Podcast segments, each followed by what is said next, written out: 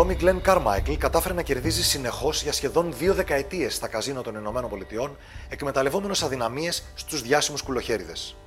Ο Carmichael ανέπτυξε μια πληθώρα εργαλείων τα οποία του εξασφάλιζαν εγγυημένα κέρδη σε συγκεκριμένους κουλοχέριδες, ενώ κάθε φορά που η τεχνολογία έκανε ένα βήμα μπροστά, αυτός κατάφερνε να προσαρμόζει τις μεθόδους του για να συνεχίσουν να είναι αποτελεσματικές.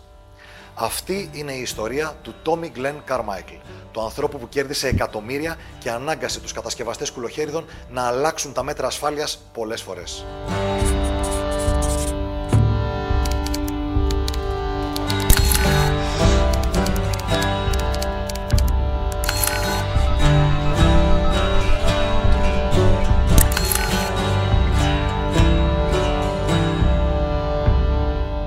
Ο Tommy Glenn Carmichael γεννήθηκε το 1950 στην Οκλαχώμα, σε μια περίοδο που η τεχνολογία μόλις είχε αρχίσει να αναπτύσσεται με ιδιαίτερα ταχύς ρυθμούς. Έδειξε πολύ μεγάλο ενδιαφέρον για τα ηλεκτρονικά από παιδική ηλικία και το 1980 άνοιξε ένα κατάστημα εμπορίας και επισκευής τηλεοράσεων. Το κατάστημά του ήταν ιδιαίτερα πετυχημένο από την αρχή, καθώς ήταν το πρώτο ολοκληρωμένο κατάστημα στην περιοχή. Σιγά σιγά όμως άρχισε ο ανταγωνισμός και τα έσοδα του Carmichael άρχισαν και αυτά να μειώνονται συνεχώς. Παράλληλα, είχε και την υποχρέωση να πραγματοποιεί κοινοφελή εργασία, η οποία του είχε επιβληθεί ως ποινή για κατοχή ναρκωτικών τα προηγούμενα χρόνια. Αυτό όμως έμελε να αλλάξει από μια συνάντηση με έναν φίλο του από τα μαθητικά του χρόνια.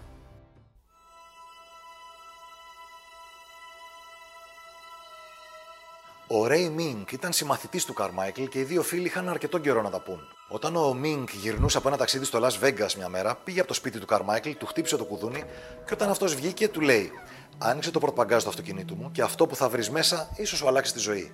Και είχε δίκιο. Μέσα στο πορτμπαγκάζ είχε έναν κουλοχέρι μινιατούρα, με πραγματικό μηχανισμό όμως. Και μαζί είχε και ένα εργαλείο. Το εργαλείο αυτό λεγόταν Top Bottom Joint, μεταφράζεται σε σύνδεσμος πάνω και κάτω. Και ήταν ένα εργαλείο που χρησιμοποιούσαν διάφοροι μικροαπατεώνες για να κλέβουν τους κουλοχέριδες στο Las Vegas. Ο Carmichael, που είχε γνώση από ηλεκτρονικά κυκλώματα από τη δουλειά του ως επισκευαστής τηλεοράσεων και τα χέρια του έπιαναν γενικά, πήρε αμέσως τον κουλοχέρι και τον έκανε βίδες για να καταλάβει πώς δουλεύει και κυρίως πώς θα μπορούσε να χρησιμοποιήσει το εργαλείο για να μπορεί και αυτός να κλέψει τους κουλοχέριδες. Το κατάφερε και σύντομα είχε τις γνώσεις που χρειαζόταν για να πάει στο Vegas να δοκιμάσει τις μεθόδους του.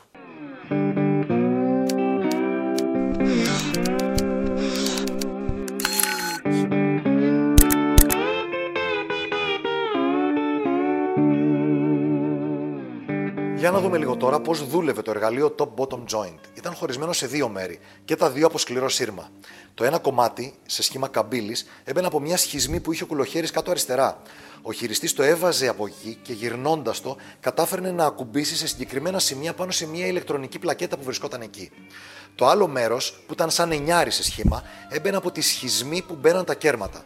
Ο χειριστής λοιπόν κατάφερνε με περίτεχνες κινήσεις να ακουμπήσει σε δύο συγκεκριμένα σημεία ταυτόχρονα, ενεργοποιώντας έτσι τον μηχανισμό απονομής των κερδών. Όταν ο Carmichael και όλοι αυτοί οι μικροαπατεώνες λειτουργούσαν αυτό το εργαλείο, δεν υπήρχαν ακόμα οι κάμερες ασφαλείας που παρακολουθούν τους παίχτες σήμερα στα καζίνο. Αυτή η πρακτική μπήκε σε εφαρμογή στα τέλη της δεκαετίας του 80.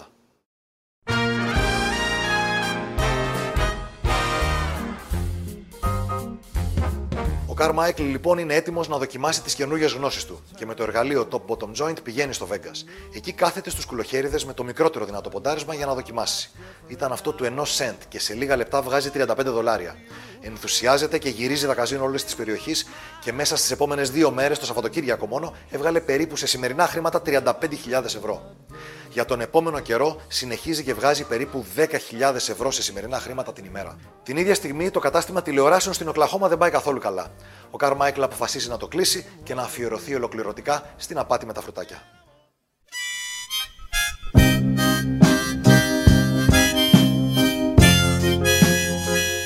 Το δύσκολο κομμάτι της δουλειάς για τον Carmichael δεν ήταν να κερδίσει το μηχάνημα, αλλά να διαφύγει της προσοχής των ανθρώπων του καζίνο. Πώς θα κάνει τα κόλπα του χωρίς να τον παρατηρήσουν. Το κατάφερε για 5 χρόνια. Εκείνη την περίοδο όμως άρχισαν να πιάνουν μερικούς από τους χρήστες της μεθόδου Top Bottom Joint, μερικούς από τους μικροαπατεώνες και έτσι τα καζίνο άρχισαν να ενημερώνονται. Ενημερώσαν με τη σειρά τους και τους κατασκευαστές των κουλοχέριδων και αυτοί έβαλαν ένα μέτρο ασφάλειας. Αυτό, μόλις ανίχνευε το εργαλείο Top Bottom Joint να έχει μπει στον κουλοχέρι, αμέσως έσβηνε το μηχάνημα. Σιγά σιγά τα καζίνο άρχισαν να αναβαθμίζουν τα μηχανήματά τους και όλα πλέον ήταν ενημερωμένα με το νέο σύστημα της ασφάλειας. Ο Carmichael είχε πρόβλημα. Έπρεπε να βρει μικρά καζίνο που να έχουν ακόμα τους παλιούς κουλοχέριδες για να μπορεί να δουλέψει. Σε ένα από αυτά τα καζίνο όμως τον παρατηρούν, τον βλέπουν να φέρεται περίεργα, τον πλησιάζουν και τον πιάνουν με τα εργαλεία πάνω του.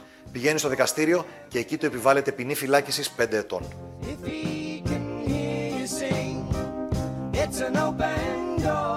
Το 1985 λοιπόν ο Carmichael οδηγείται στη φυλακή και εκεί γνωρίζει τον Michael Balsamo, έναν άλλον μικρό απατεώνα που επίσης έκλεβε στα φρουτάκια. Οι δυο τους ανταλλάσσουν γνώσεις, κάνουν αρκετή παρέα στη φυλακή και συμφωνούν ότι όταν βγουν έξω θα συνεργαστούν. Ο Carmichael βγήκε 2 χρόνια μετά το 1987 με περιοριστικούς όρους. Αμέσως καταλαβαίνει ότι τα φρουτάκια έχουν αλλάξει και τα εργαλεία του δεν δουλεύουν πλέον.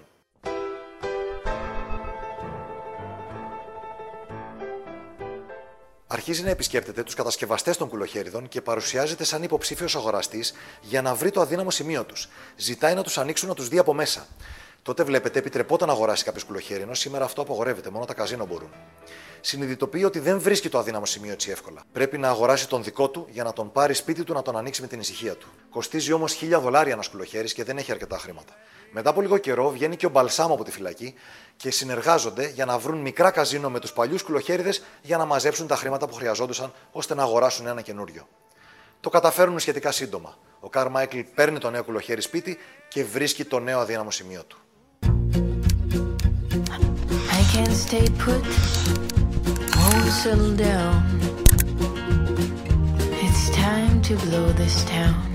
Ο Carmichael έφτιαξε λοιπόν ένα καινούριο εργαλείο. Το ονόμασε The Slider, αν και στο χώρο των κλεφτών των κουλοχέριδων έμεινε γνωστό ως The Monkey Paw, η πατούσα της μαϊμούς μεταφράζεται. Αυτό το εργαλείο ήταν μια λάμα που στην άκρη της είχε δεμένη μια χορδία από κιθάρα. Ο Carmichael έβαζε τη λάμα αυτή από μια σχισμή κάτω αριστερά στο κουλοχέρι και τραβώντας τη χορδία απ' έξω λύγιζε τη λάμα ακουμπώντας πάνω στον μετρητή των κερδών.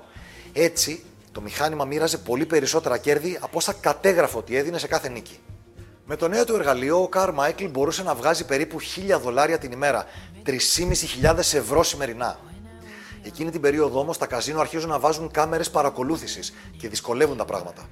Έτσι παρατηρούν τον Carmichael σε ένα καζίνο να φέρεται λίγο περίεργα ενώ παίζει και οι άνθρωποι της ασφάλειας δεν τον πλησίασαν αλλά κάλεσαν τους υπεύθυνους της Επιτροπής Παιγνίων της Νεβάδα. Εκεί οι υπεύθυνοι δεν είναι όπως εδώ, εκεί είναι agents, δηλαδή πράκτορες, λειτουργούν σχεδόν σαν αστυνομικοί. Αυτοί στείνονται έξω από το σπίτι του Carmichael και αρχίζουν να τον παρακολουθούν. Αυτός τους καταλαβαίνει και εξαφανίζεται νύχτα.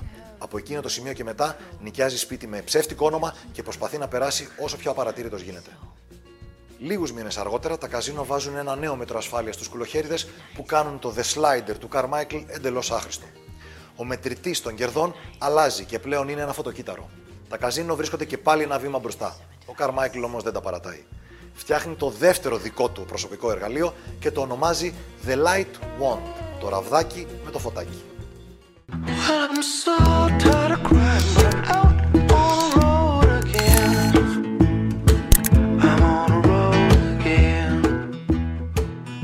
Το Light Wand ήταν ένα κομμάτι σύρμα με ένα μικρό φωτάκι στην άκρη όπως φαίνεται και από το όνομα.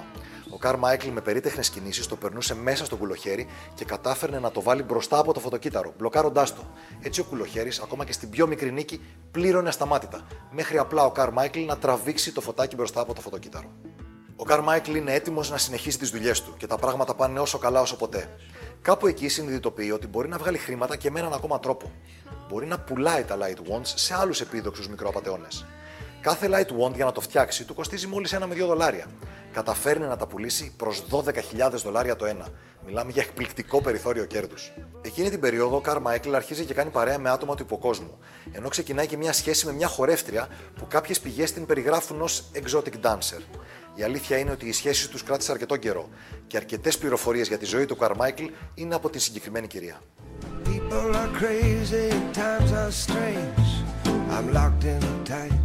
Τα Light Wands του Carmichael έχουν αρχίσει πλέον να βρίσκονται στα χέρια πολλών μικροαπατεώνων και κάποιοι από αυτούς δεν είναι ιδιαίτερα περίτεχνοι. Έτσι, μερικά κολλάνε μέσα στα φρουτάκια και τα καζίνο τα βρίσκουν. Ενημερώνουν τους κατασκευαστές των κουλοχέριδων και αυτοί εφαρμόζουν ένα νέο μέτρο ασφάλειας. Το φωτοκύτταρο πλέον, όταν αναγνωρίζει συνεχόμενο φως, σταματάει να πληρώνει. Και ο Carmichael εφαρμόζει μια πολύ απλή λύση. Έναν μικρό διακόπτη που συντονίζεται με τον διακόπτη του φωτοκύτταρου και συνεχίζει να σηκώνει χρήματα σαν να βρίσκεται σε ATM. No shortcuts, drag, το 1996 και ενώ ο Καρμάικλ βρίσκεται εν ώρα εργασίας σε κάποιο καζίνο, τον παρατηρούν οι άνθρωποι της ασφάλειας και τον βλέπουν που φέρεται περίεργα.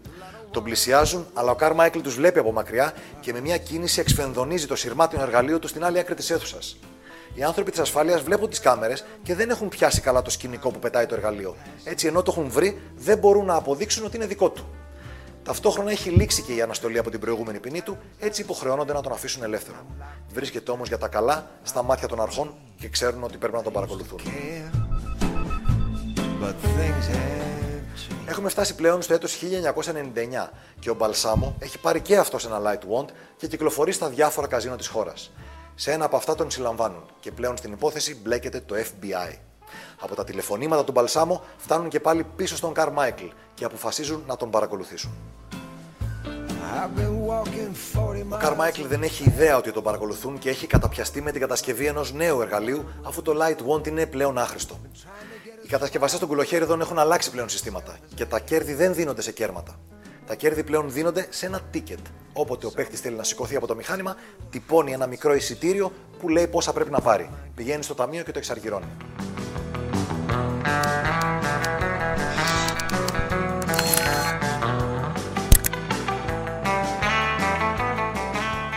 Ο Καρμάικλ αγοράζει έναν καινούριο κουλοχέρι και πάλι για να βρει το νέο αδύναμο σημείο του. Και το βρίσκει. Είναι στο σύστημα εισαγωγής των χρημάτων. Αφού μπορεί οι παίκτες να παίρνουν τα κέρδη τους σε ticket, αλλά για να βάλουν χρήματα στο κουλοχέρι, το κάνουν από σχισμές, είτε για χαρτονομίσματα είτε για κέρματα. Το νέο εργαλείο του Καρμάικλ ονομάζεται The Tank, η γλώσσα. Είναι ένα μικρό σιδεράκι με ένα μικρό σαν μικρή σημεούλα ή σαν μια μικρή γλώσσα στην άκρη. Βάζοντας το στη σχισμή που μπαίνουν τα κέρματα, καταφέρνει να μπλοκάρει ένα μικρό φωτάκι και με μια κίνηση πάνω κάτω το κάνει να μετράει κέρματα σαν να μπαίνουν κανονικά στο μηχάνημα. Οι αρχές όμως τον παρακολουθούν πλέον στενά. Τον καταγράφουν στο τηλέφωνο να μιλάει για το καινούργιο του εργαλείο με συνεργάτες του. Τον αφήνουν μάλιστα να δοκιμάσει το εργαλείο και να κερδίσει και κάποια χρήματα για να μαζέψουν στοιχεία εναντίον του.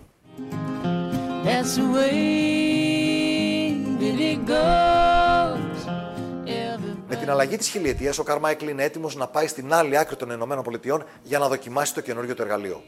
Πηγαίνει στην Atlantic City και εκεί είναι έτοιμος να δοκιμάσει. Αλλά εκεί το FBI του την έχει στημένη.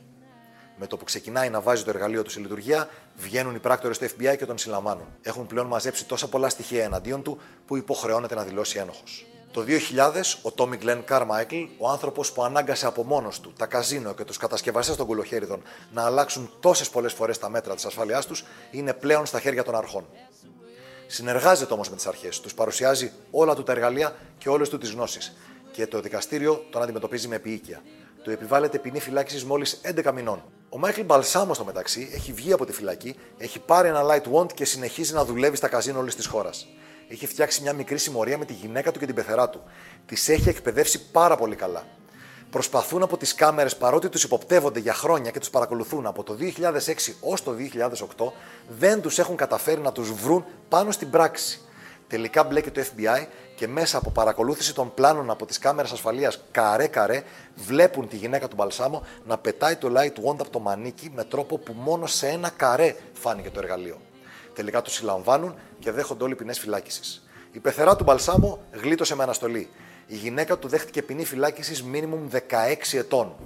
Ο Μάικλ Μπαλσάμο με κάποιο τρόπο καταφέρει να πάρει μια προσωρινή άδεια και εκεί εξαφανίζεται. Οι συγγενείς του είπαν ότι πήγε στην Αργεντινή, οι αρχές τον ψάξαν και εκεί δεν τον βρήκαν. Βέβαια, οι συγγενείς του τον δήλωσαν νεκρό κάποια στιγμή, αλλά οι αρχές δεν τους πίστεψαν ποτέ. Στα αρχεία των αρχών, ο Μπαλσάμο είναι ακόμα καταζητούμενος και φυσικά ζωντανός. Σήμερα οι κουλοχέριδες είναι πλέον υπολογιστές και οι τεχνικές του Carmichael δεν μπορούν να λειτουργήσουν. Για όσο καιρό λειτουργήσαν όμως, εκτιμάται ότι ο Tommy Glenn Carmichael κέρδισε από αυτή την ιστορία πάνω από $100 εκατομμύρια. Από αυτά βέβαια δεν του έχει μείνει τίποτα τώρα, γιατί τα περιουσιακά του στοιχεία κατασχέθηκαν με τη σύλληψή του.